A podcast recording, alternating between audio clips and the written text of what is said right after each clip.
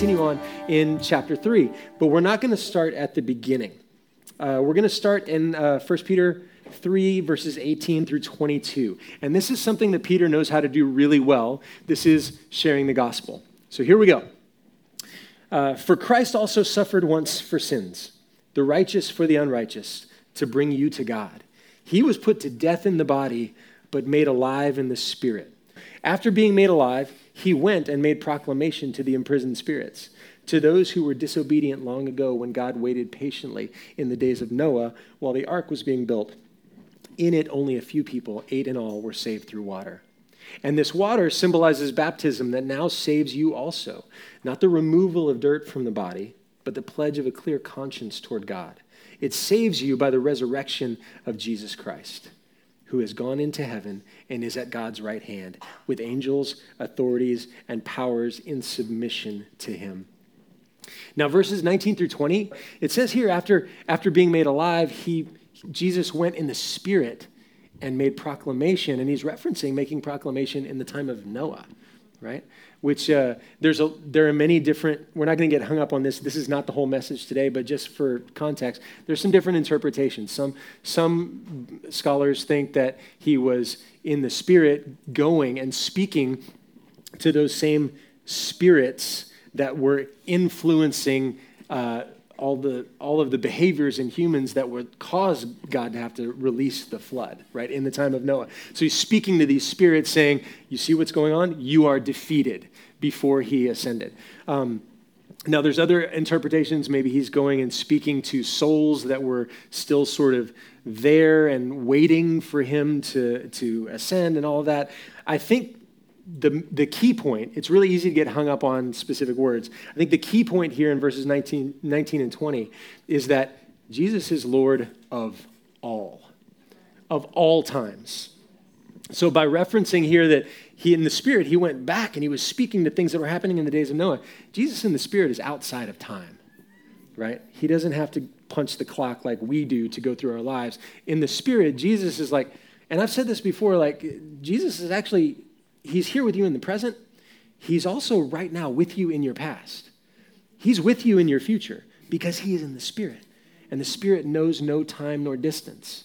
So, in a weird, in, in a weird but kind of cool way, you can actually receive healing. You can receive restoration from things of the past by calling upon Jesus and saying, God, would you heal that? Because He's there. He can heal that and you can move forward and receive healing. He can, he can bring clarity for things that are coming up in your future because he's already there. So, this is just a, a really interesting way of looking at this. And now, Jesus is Lord of all, all times, all people, all realms, all spiritual beings, and he extends his saving grace to all. And all means all. Nobody's excluded. He extends his saving grace to all. But what, for the purposes of today's message, I think, uh, I, I think it's helpful to condense these two and a half verses from this page, uh, from this passage. So we're going to read 1 Peter 3 18 and then 21 through 22. For Christ also suffered once for sins, the righteous for the unrighteous, to bring you to God. He was put to death in the body, but made alive in the spirit. It saves you by the resurrection of Jesus Christ who has gone into heaven and is at God's right hand, with angels, authorities, and powers in submission to him.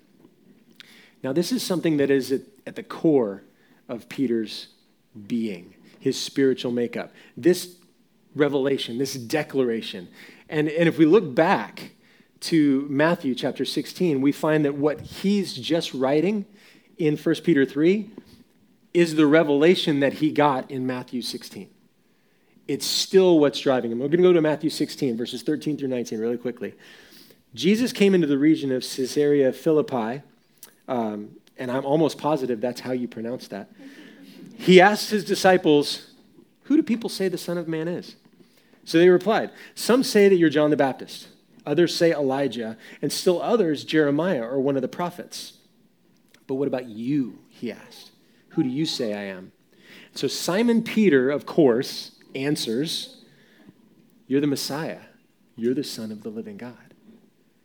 Jesus replied, Blessed are you, Simon, son of Jonah, for this was not revealed to you by flesh and blood. It was revealed to you by my Father in heaven. And I tell you that you are Peter. And on this rock I will build my church, and the gates of Hades will not overcome it. I will give you the keys of the kingdom of heaven. Whatever you bind on earth will be bound in heaven. Whatever you loose on earth will be loosed in heaven. So, this moment in Matthew 16 is the revelation that he's gotten of who Jesus is. And it's the moment where Jesus prophetically gives Simon his new name. He calls him the rock. Uh, not that one. Not that one. Um, but he calls him the rock. It's, it's not a reference, this is important, it's not a reference to how strong and solid and secure Simon has been up to this point. It's not a reference to who Simon is right now. It's a reference to who Simon is being made into, right? It's, it's not saying, Peter or Simon, you are the rock. You're so solid. I can depend on you all the time. You never do anything weird. You never mess anything up. He's not saying that. He's saying, You are open to receive a revelation of who I am. And in receiving that revelation, I'm going to tell you who you are. Here's your identity. The revelation is, is, what, uh, is what he is known by right? Uh, he's been a bit of an unpredictable mess, and he's going to continue to be so. But his name, Peter, isn't a reference to his personality, his character. It's a reference to his revelation of Jesus. And in finding out who Jesus is, we find out who we are. And that's the spiritual principle at work here. So, God builds his church on that revelation in each of our lives. Right? So, you know, when we talk about God building a church, you know, we're talking about Him building something in you. Right? We're not, when we say God is building the church, we're not talking about this building. This building is going to come and go. Right? Uh, give it enough time and enough weather, and this will just be gone. But what God is building, His church that He's building, is in you. And that, that church that He's building is on the revelation of who Jesus is. It's the revelation of who Jesus is. He's fully God, he's fully human. He's the Son of God who, who was sent to save us all from ourselves. And so, Peter, like the rest of us, we don't find our identity in who we think we are or who we think we're not. We find our identity in who it has been revealed to us that Jesus is. That's how we find out who we are. Jennifer mentioned it. We are co heirs with Christ. We are brothers and sisters of Jesus by adoption. We are sons and daughters of God by adoption. And because of that, all the authority that He has, we carry as well. And we can do things like declare that heaven and earth uh, meet and that the will of God be done here on earth. As he mentioned, it's whatever you bind on earth will be bound in heaven. Whatever you loose on earth will be loosed in heaven. That's an identity that we grow into, not because we think about it, not because we try to do it, but because we give ourselves over to Jesus. We give ourselves over to it and we stop trying to do stuff, and instead we just allow Him to tell us who we are and then we become that. It's very counter to the way that we always want to do things. We always want to work more, do more, be, strive more so that we can become something. And Jesus is saying, you become something when you let go of all of that. And you just start operating as I've designed you. Right? But because it runs counter to the way that we think, as Jesus was telling Peter in Matthew 16, flesh and blood didn't reveal this to you. So, like today, I'm talking about you becoming and me becoming uh, who we really were created to be in the Spirit by giving ourselves over to Jesus. I'm talking about that. But if any of that's going to happen in your life, it's not going to be. It's not going to come because I use the right phrasing. It's not going to happen because of anything that I do physically. If you receive that, if you get stirred up for that, and, and your eyes are opened to who God created you to be and what He's called you to become, it's only because the Holy Spirit is doing it. It's the Holy Spirit, it's the work of the Holy Spirit. It was that way with Simon. When he got the revelation, Jesus said, Flesh and blood didn't reveal this to you, but it's my Father in heaven. It's the Holy Spirit that revealed this to you. People couldn't even dream this up. And people, if they dreamed it up, couldn't make it happen. It's only the Holy Spirit. And it's that same way with us. So this revelation only comes by a working of the Holy Spirit. And there's two things that happen when we give ourselves over, when we welcome in the Spirit of God and we say, Have your way. Two things happen in us. First thing, the Spirit transforms our minds. We have a lot of thoughts and a lot of noise going on in our head all the time. Or maybe that's just me. Hopefully that I mean, hopefully it is just me and it's not you, but it's probably you too. We have a lot of stuff going on in our heads because we're always trying to figure things out. Our minds are so focused on this world. But when the Holy Spirit gets a hold of us and we let go of that a little bit, He begins to speak. He begins to transform. The Holy Spirit transforms our mind, which allows us to perceive the world like Jesus did. That's what the Holy Spirit is doing in our minds. Romans 12, 2 says, Do not conform to the pattern of this world, but be transformed by the renewing of your mind. And then you'll be able to test and approve what God's will is his good, pleasing, and perfect will. So the Holy Spirit, as we invite him in, transforms our mind so that we begin to perceive the world not as humans, but as Jesus did.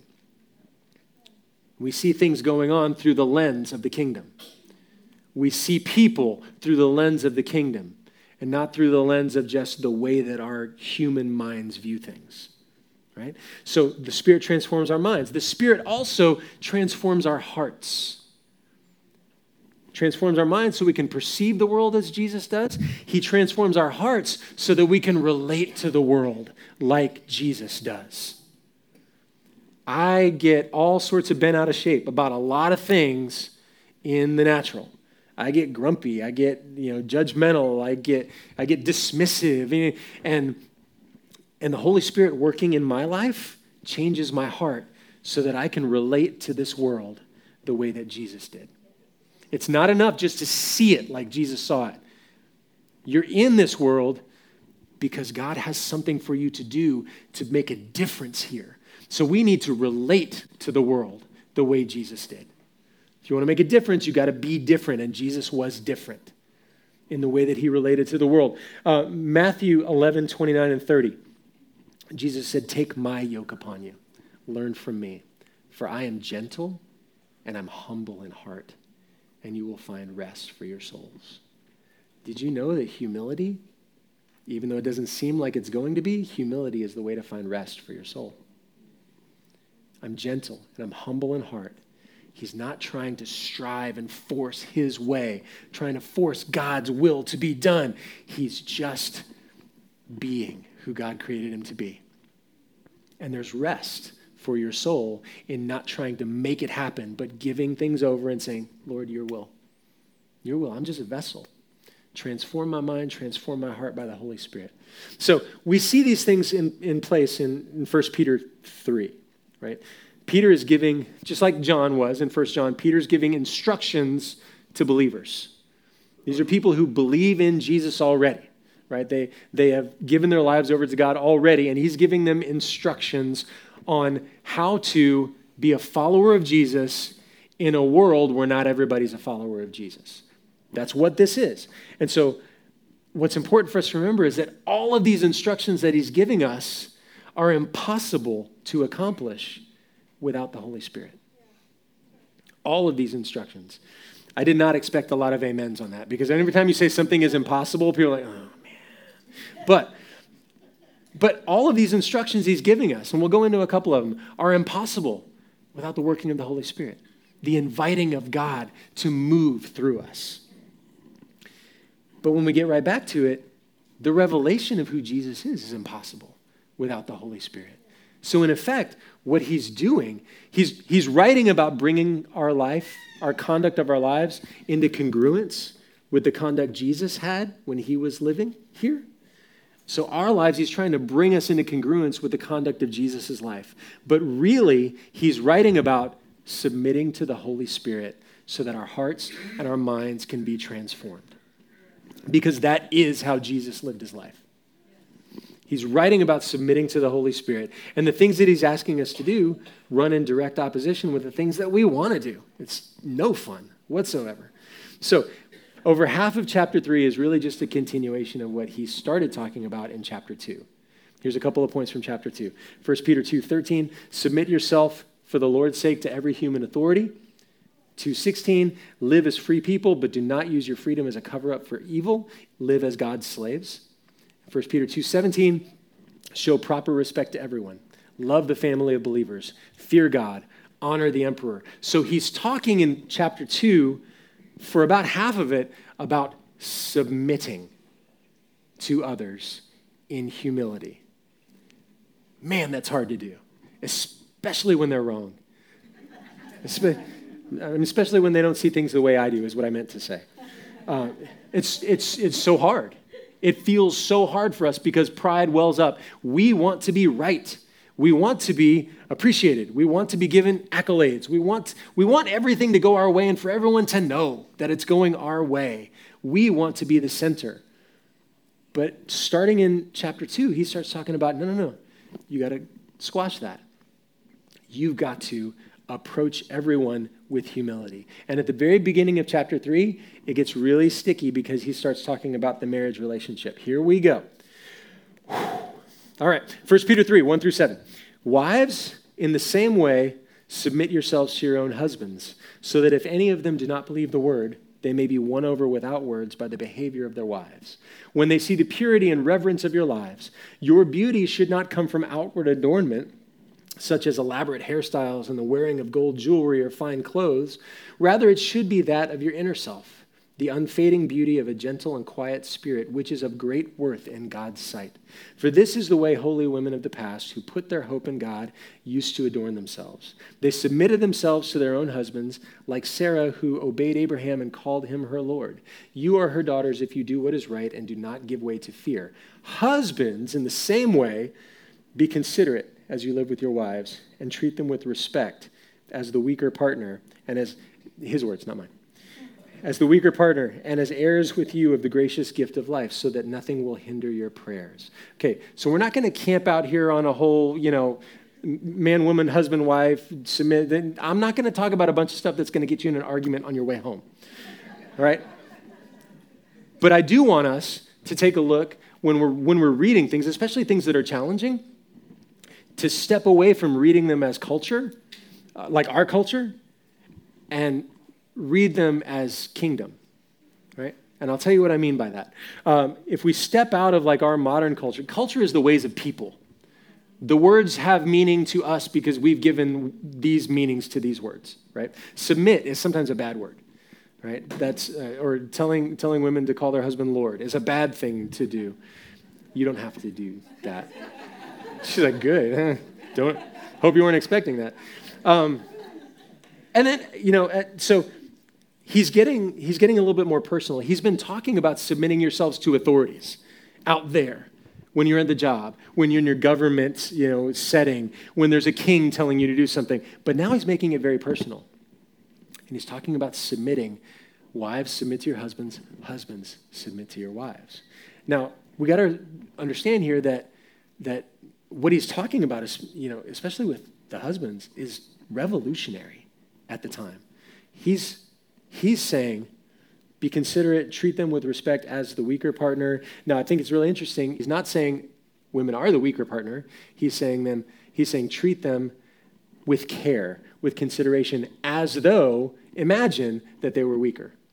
Right? And and and he's what he's what he's doing here is he's saying to men who know that legally and culturally, in that time period, women don't have the same clout, right? And he's saying to you, men, remember that your wife is an heir with you of the gracious gift. And you need to treat her as such because if you don't, your prayers will be hindered. And that's revolutionary at the time, right? It's actually, you know, and, and it's, it's unfortunately, it, I think is revolutionary to some people right now. Verses one through six are reminding us number one, the power of what we have to minister. When he's, he's talking with, uh, about adorning yourselves not with this or that but you know let the things that let your quiet spirit be something that draws people to the lord. Verses 1 through 6 are reminding us that the power of what we have to minister to others doesn't come from our presentation. It comes from the spirit living within us and that's he's talking about wives and husbands but that's for all of us that's for me up here right now that's for all of us. The power of what you have to minister doesn't come from looking the right way or saying the right words or presenting yourself in such a way that you're accepted by society in some way. The power of what you have to minister is inside, it's the Holy Spirit within you. And you don't even need to say anything in order for God to move through you, right? You can, but it's not a requirement. He can do with your obedience anything that He wants to do in this world. Right? So it's the Spirit dwelling inside of us that is the power. Also, in verses 1 through 6, he's talking about a lot of our relationships are going to be with those who either aren't receptive to the word or they're not capable of receiving it yet. So, our responsibility is to be like Jesus, to be an example of the word. Jesus was the word made flesh. So people, even if they weren't going to listen to what he was going to say, they could see how he was living and they would notice, oh, there's something different in operation here. I'm curious about that, right? So our responsibility is to be like Jesus so that even people who won't hear it will have the possibility of seeing it in action and therefore the possibility of being changed. So, verse 7, when he's talking about husbands, reminds us all of us who are in Christ are joint heirs. We are all equal. We are all capable. We are all important to God as his sons and daughters. And to discount another member of the body is to disobey God himself. To undermine or to discount or to dismiss another member of the body as being lesser than you is disobeying God himself. That's powerful stuff. And when we, when we look at what Peter's saying, we talk about it being about the hearts of all people. It changes the way that we can see these verses. And through all these passages, he's reminding us too that no matter who you are, you can have influence to lead people to Christ. Even if you're not top dog in that particular environment, even if you don't get a chance to say anything, your obedience opens doors for Jesus to be able to minister to people. Your obedience opens doors for people to receive the love of God. Your obedience and your following of the Holy Spirit. So we're going to get into verse, uh, verse 8 because he does now expand the focus a little bit. So finally, all of you be like minded, be sympathetic, love one another, be compassionate and humble. Don't repay evil with evil or insult with insult. On the contrary, repay evil with blessing, because to this you were called so that you may inherit a blessing. Peter's laying out a code of conduct for us that requires and demands that we respond to Jesus and not respond to people. That we respond to Jesus and respond like Jesus and not respond to the circumstance. Very, very hard to do without the Holy Spirit reminding you of everything Jesus ever said, molding your heart to be more like His, transforming your mind so that you can see things the way He sees them. Peter's asking us to respond in all situations, to love those who don't love us, to show respect and honor and submission to those who wouldn't do that for us. But that is what Jesus did. Because Jesus was motivated, moved, given over to the Holy Spirit. And that's what happens in someone's life when you are uh, spirit led, spirit filled. Really quickly, a couple of other thing, possible things that Peter's asking us to do um, in, the, in the following verses. I'm not going to read them all out, but he, he asks us all to be, to be of one mind. Have you ever tried even just to get like four people in one mind? Like, that's, that's hard. That's hard. Everybody's got an opinion, everybody's right, or everybody's wrong, depending on who you are in the group. Um, but but everybody comes in with their own history, their own baggage, their own ideas, their own paradigms, their own hangups. Being of one mind with, I mean, those of you who are married, being of one mind with just one other person is hard sometimes. We can't do that without the Holy Spirit. It runs contrary to everything that we want to do, everything that we think is right. Uh, Romans 15, 5 through 7 says, May the God who gives endurance and encouragement, being in one mind with people takes endurance and encouragement. May he give you the same attitude of mind toward each other that Christ Jesus had, so that with one mind and one voice you may glorify the God and Father of our Lord Jesus. Accept one another then, just as Christ accepted you, in order to bring praise to God. Another impossible thing he's asking us to do is to bless those who oppose us. To bless those who oppose us. In verse 9, he said, Don't repay evil with evil or insult with insult. On the contrary, repay evil with blessing, because to this you were called so that you may inherit a blessing. What he's saying is, if you don't bless those who oppose you, you can't expect to receive a blessing. It comes, the gate for that is opened because you choose to bless those who oppose you. We want to receive the inheritance that Jesus gave us. We need to respond like Jesus responded. When people opposed him, he blessed them. When people crucified him, he forgave them. When people opposed him, he just he gave it to the Father. And he said, I love you, I bless you. One day you will see where I'm coming from. One day the Spirit will speak to you. 1 Peter 3 9, don't repay evil for evil or insult for insult. On the contrary, repay evil with blessing, because to this you were called, so that you may inherit a blessing. This runs counter to our human nature, and it requires faith. It requires faith to bless people who don't seem like to us they deserve it at the moment.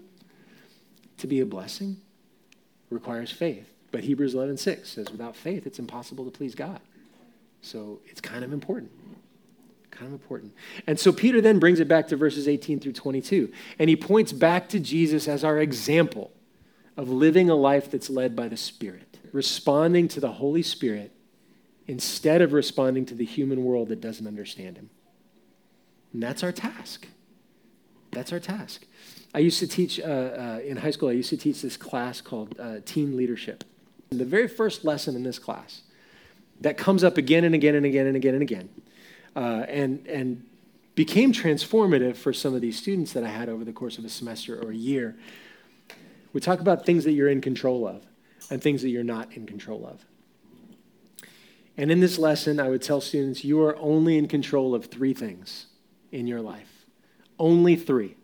Everything else is entirely out of your hands. You control three things. And then I would ask them, what do you think those three things are? And that would, I got great answers. Not a lot of right answers, but I got great answers. Very, very vehement and passionate answers. But it's really simple. You are in control. And this is what Peter's telling us. You are in control of three things in your life you're in control of your thoughts, your attitudes, your actions. Everything else is out of your hands. No matter how much you may want to control it, no matter how better it would be if you could just take that and just make it happen, that is not for you. You are in control of your thoughts, your attitudes, your actions. See, you ever heard that phrase, thoughts become things? Second Corinthians uh, 10.5 says, We tear down every proud idea that raises itself against the knowledge of God. We also capture every thought and make it give up and obey Christ. Thoughts become things. The thoughts that we choose to embrace, those become our guiding paradigms, which we call attitudes. If I hold certain thoughts, then eventually those thoughts are going to become attitudes. If I hold certain attitudes, those attitudes are going to become actions. So everything that I do is ultimately an extension of the things I've been thinking about. You are in control of three things your thoughts, your attitudes, and actions. When we live out 2 Corinthians 10:5 and we bring our thoughts to Jesus, we just capture them right there and say, Jesus, take care of this. Heal this. Tell me if this is right or not. Guide me in these thoughts. Um, we can also live out Romans 12:2 and we can allow our minds to be transformed by the Spirit. But we have to present those things to the Lord. So, when we choose to be led by the Spirit, we stop submitting to the control of the world and its circumstances, and we instead we glorify God.